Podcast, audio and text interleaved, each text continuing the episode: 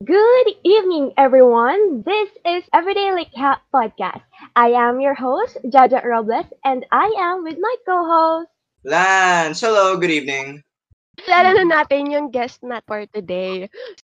So, AVFX student, and isa rin sa mga lodi ng AVFX. Welcome, Mark Lennon! Woo! Hi guys! Hello! Sariling sound. Yeah! Si Kuya Mark. Hello!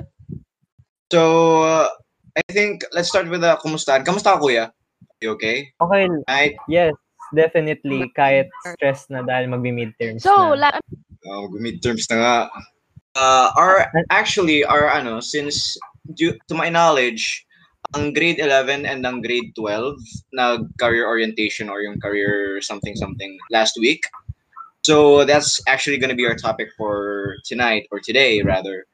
Uh ano we're to be we're to be talking about career plans, future plans and yung mga reasons as to why you chose this strand or you chose this specific art strand future and kung paano na kung paano yun may influence yung future natin or yung future career na gusto niyo. So, kuya, was AVFX your first choice? Yun ba yung una talagang pumasok sa ano mo? Sa isip mo nung uh, when you thought about senior high or anything? Actually, hindi. Kasi ever since I was a kid, um, I Mm. always wanted to be an accountant or someone who works in the business. Kasi I was surrounded by business-minded people and I was I was also raised by business-oriented people. And Mm. it all hit me na I was in already I was already in the verge of walking in a different career path when I stepped in the ninth grade. Kasi nung time na yon, nung time na yon, um, I had this, ano, this, ano, odd interest sa arts. Like, nahilig ako nun sa editing, sa photography, and stuff. Mm. And nadala ko siya hanggang sa pag 10th grade. And because of that, Oh. Oh, nice. out of nowhere, bigla akong naisipan na what if I take this ano career na mag-arts ako. And yun, Mm. napunta na nga ako So, sa Ateneo, nag-AVFX. Oh, AVFX. So yung ano talaga yung editing and yung photograph stuff, they real na yun talaga yung nag-influence sa decision mo na mapunta Yes. sa AVFX. And I think marami talagang ganun. Uh, Mm. kahit you're not really adept in drawing or yung mga design design stuff, pero Oh. parang magaling ka or skilled ka sa photography, dun ka pa rin mapupunta. And that's okay. So, what made you choose AVFX naman? Parang ano yung uh, parang ano yung specific reason ba kung ba't pinili mo to? Other other than parang yun nga arts and design track siya and it's the only arts and design track in Naga as of now. So, may ibang specific reason ba as to why you chose this ano track? Um, aside from passion as one of the main Mm. reasons, I consider also yung ano, influence ng social media sa akin. And Oo. also I also had the ano, the strength to explore things kasi alam ko sa sarili kong hindi ako marunong masyado sa pag-drawing. So, Mhm. I thought na what if kahit hindi ako masyado skilled sa pag-drawing, what if I step into AVFX? To which Mm. successfully natuto naman ako kahit papano and lalo na sa design. Mm. That's good. So, ano nga, kasi yun nga, since we mentioned na parang uh, nung una di ka masyadong magaling mag-drawing and yung editing and yung Photoshop stuff, yung alam mo talaga. So, was there any trouble or any difficulties parang fitting in? Nung initially, nung pumunta ka doon sa grade 11, di ba? Parang mga I iba guess mong kaklase, yung mga syempre ano, makakonsider, Ah. yung mga makakonsider kong ano, problems or struggles under this strand is yun nga, parang Mm. feeling ko na, na left behind ako kasi may mga iba na akong mga strand mates, may mga iba akong taga, ano, from the same section, na mga magagaling na talaga and that made me Mm. feel press- pressured. Pero naisip ko na lang na over the course of my stay here in Ateneo, I will learn lang naman. Mm, So, that's yun. good. Uh, that is true. Kasi parang, uh, I think, yun yung, yun yung ano sa students na parang di masyadong magaling sa drawing eh. Yung fact na parang uh, it's so easy for them to think that they're getting left behind kasi yun nga, di sila magaling mag-drawing. And parang it's a good message for them to know na it's okay. It's okay to just take it slow. Kasi matututo ka rin naman kahit papano. And Yes. sana mag-persevere lang talaga kayo. Kasi parang kagayang kay Kuya eh, yung AVFX due to his passion. So since alam naman namin yung driving force mo na papunta dito sa desisyon na to, have you ever struggled in design uh, deciding mga hindrances, parang parang may mga obstacles ba na dumaan parang uh, as to parang you made you Um, parang it made you doubt yourself Nung Mm. ano, nung 11th grade, yun nga, nung freshie pa lang ako sa Ateneo, I had struggles adapting in the new environment since I'm ano, from Albay, from Tabaco. Kaya na, mas na-expose ako sa layo. wider ano, wider um, number of people na may iba-ibang Mm. views, iba-ibang perspectives. Isa yun sa mga naging hindrances ko to be ano, to be ano, to be on my full potential. And also, I was also pressured na yung iba parang decided na sila masyado sa life nila and sa career nila. And ako, I'm Uh-huh. having doubts pa rin kahit nasa AVFX na ako. Pero that didn't stop me kasi Mm. you real, no one really has figured it out eh, sabi nga. Mm. Kaya ano ba since nasabi mo yun, you, it, it is it is hard indeed to parang taga-albay ka eh, ang, ang layo nun. Tapos ano pupunta kang Ateneo, sobrang bago ng atmosphere and it's it's honestly hard talaga. Tapos since face to face pa nun, parang iba rin talaga yung experience. Other than online class, parang you don't really have to interact with your classmates that much. Pero ano how about your parents? Parang uh, were they supportive na pumunta kang ADFX? Luckily, my parents were were not that typical kind of Asian parents who would push their ano kids on a Oh, certain sa- career path. Talagang supportive Mm. sila sa kung anong career path na ite-take ko. Ang buti naman. Kasi, Mm. nga, marami ring students na nagpo-fall under that category na they're forced to like take STEM or ABM. Ano. Yeah. So, how do you, ano, parang, uh, naramdaman mo sa decisions mo? Parang, uh, was it the right one? Uh, do you have any regrets? Was it worth it? Um, mean it's a roller coaster. There are times na nag na feel na Mm. feel ko nagda-doubt ako. May mga times rin na I feel inspired. Pero never ako nag-regret kasi alam ko sa sarili ko that at some point in my life, yun yung ginusto ko. So I have to deal with it. And I guess it Mm. should apply also to everyone, to anyone, especially when they're also making their decision. That's true. May papanindigan mo dapat talaga kung, Yeah. kung nag-decide ka na. Mm. So, ano naman, parang since you don't have any regrets, you don't have any regrets, di ba? Parang that's really good. That's a really good message for others to know. Kasi parang since you decided it, parang you're really letting others know na parang bago kayo magdesisyon, dapat alamin niyo muna talaga kung kung ginugusto niyo talaga to. And that's really, that's really good. That's honestly the best advice you could ever give. So, ikaw Ate Ja, so why don't you open up this next topic for Kuya Mark? Ngayon, since napag-usapan na rin natin yung career, current career path. So, since grade 12 na tayo, so, fu- nasa future na tayo, di ba? Parang inisip na rin natin yung future natin. So, ano ba yung ano mo, yung plans mo after graduation? Like, ano yung talagang pinangarap mo na gagawin mo after graduation? Ah, ano, I never really thought na magtatrabaho ako a- kaagad after graduation or mag take ng one year break. I will really pursue my college education. So far, nakapag-apply lang ako sa isang university, sa Bicol University under You. ano, uh, under surprisingly, this might surprise all kasi yung inin, yung course na kinuha ko is Bachelor of Science in Accountancy. Very malayo siya.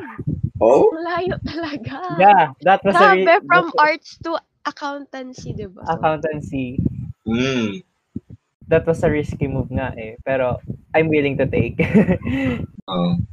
Parang ano yung ano, ano yung naging reason kung bakit grabe yung shift mo na sa career mo? Like, di ba, ngayon arts, Mm. tapos Di ba, accountancy ka. yan yung ano, yan yung initial na pinili ni Kuya eh. Oo. Accountancy, di ba? So, what made you come back to that Mm. decision na accountancy ulit yung kukunin mo? Ano, after some time of realization, I thought na yung pagiging artist ko, kaya ko naman maging artist on my own by training Mm. myself kahit may degree ako in accountancy.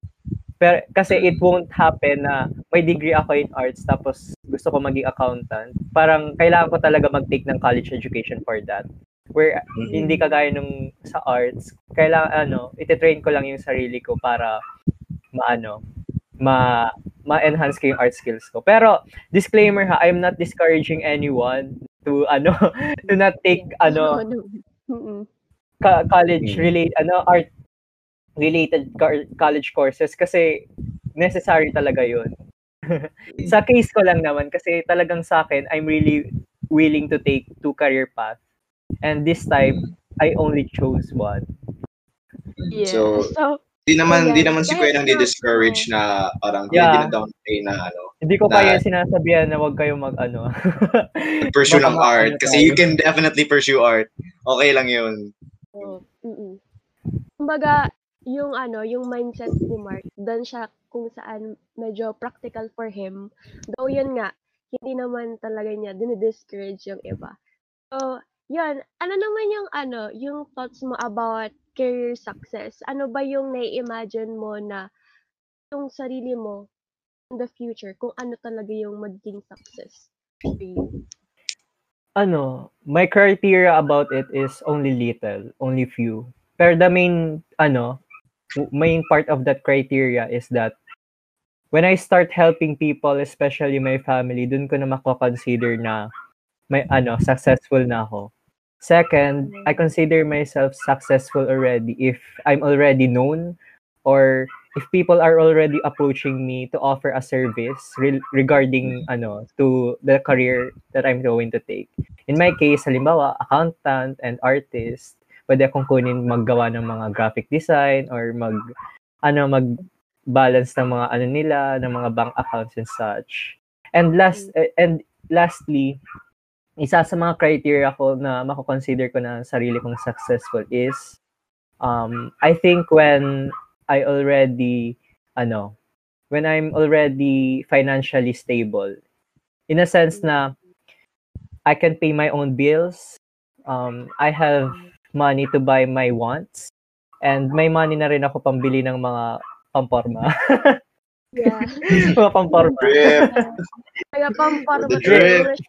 Collect, shoe collection mo, di ba? Meron ka na. um Oh, uh, collection ba? ng shoes and transformers Yeah.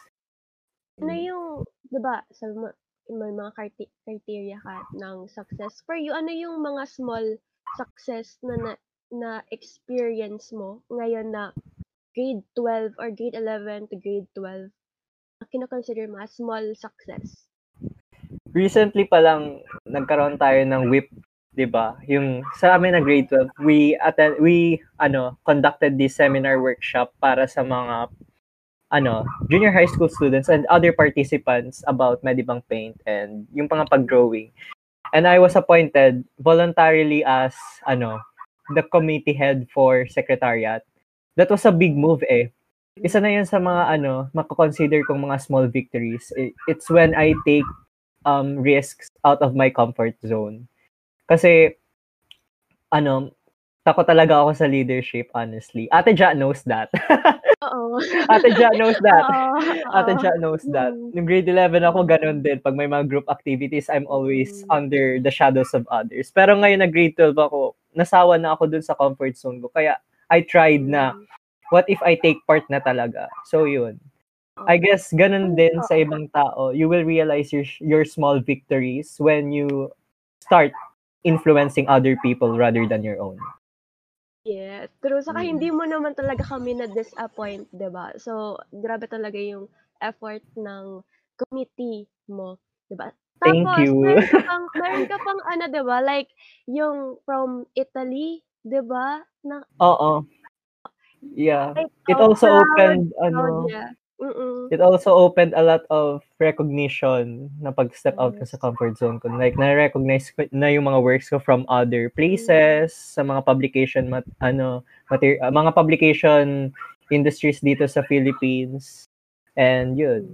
Yun nga, yung recently sa Italy, my work was discovered. And kung na-select akong participant doon, I will at, I will attend attend day trip there on a scheduled date probably by the Oh, by late nga, 2021 sana, sana. so pray for me guys na ano Yes, yes, na of mak- course. makasama ako dun sa participants kasi I'm going to bring ano the f- ano banner of ano The AVFX represent. Yeah. Represent, rep.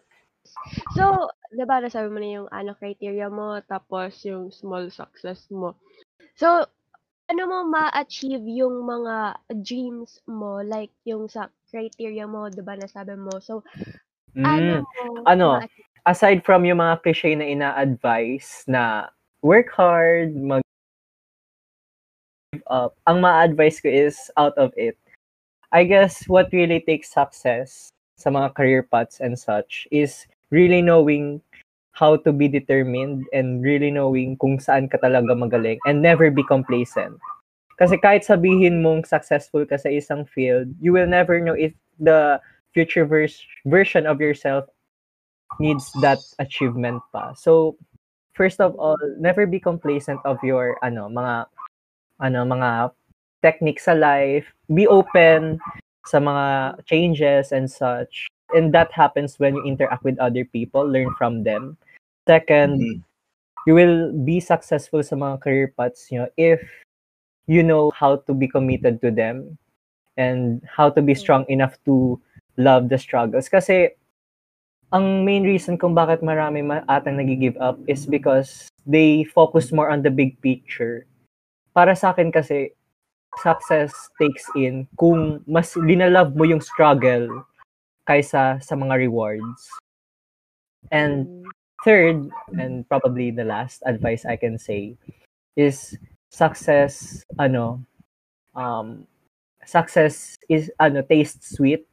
Um, mar- mararamdaman mo talaga siya if you share it with other people. If you feel like you're stable enough in your career path, why don't you ano try influencing other people attend seminars mag-volunteer ka in helping others instead of ano having that fear na baka someone might rep- might replace you and ano Wow naman. So, 'di ba, like wala talagang let's accept the fact na wala talagang best self. Kasi kung iisipin mo na me, na ito na talaga yung best mo, hindi ka hindi mo ma-experience or hindi mo talaga malalaman kung ano pa yung kaya mo. So, like, yun nga yung sinabi ni Mark na don't get complacent. Yeah, pro- leadership and management. Yeah, so the topic. So, so yun, don't be complacent. So, agya kay Mark Lindon doon. So, sa mga aspiring artist dyan,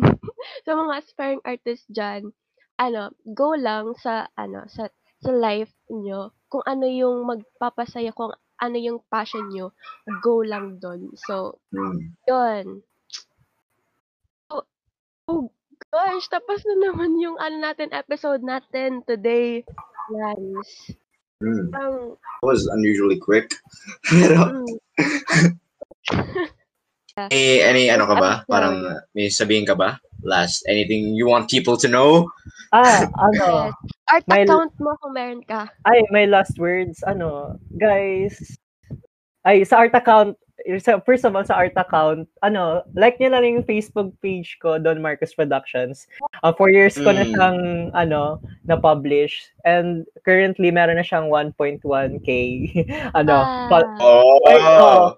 1.1k followers Yeah, marami, Following ah. maraming magagandang artworks doon. And Ah. video ni Mark Lindon. So, check Yeah, it out. it's- a diverse collection guys of ano of my graphic design minsan may drawing pero mostly mga photos mga videos basta diverse siya guys kaya if you want to be inspired don't like don't forget don't like don't forget to like my Facebook page Don Marcos Productions and- Yes. My final advice sa inyo guys ano always share your success with others yun lang love you all Yes. Mm. Wow. Oh, yan. Natapos na naman ang ating episode for today. Parang ang bilis talaga, no? So, kaya lang yan. Ay, kuya, So- thank you so much for being our guest pa. Thank you. Thank Yeah. you so much for being our welcome guest. welcome So again, thank you talaga. Uh, it's really ano da, it's really always an honor for us to get guests dito sa podcast natin. Whether teacher man or student man, it's always appreciated. And yes. Yes. Yes. Kasi, di ba, ano, kahit na student yung mga guest natin, meron pa rin tayong natututuhan from them and na-inspire din tayo, di ba, sa kanila. So, lalo na kay Mark Lindon, di ba, yung ano, yung mga small success niya ay tinitreasure niya. So, dapat like ganun din tayo. Like tayong maging complacent sa sarili natin. So, Hmm. yan, let's it. Let's wrap it up. So, thank you ulit, Mark Lindon, sa pag-guest sa amin. Thank you very much. Welcome again. So, this has been the seventh episode of Everyday Like Cat Podcast. I am your host, Jaja Robles, and I am with my co-host. Lance Aaron Sabupan. Thank you so much for listening.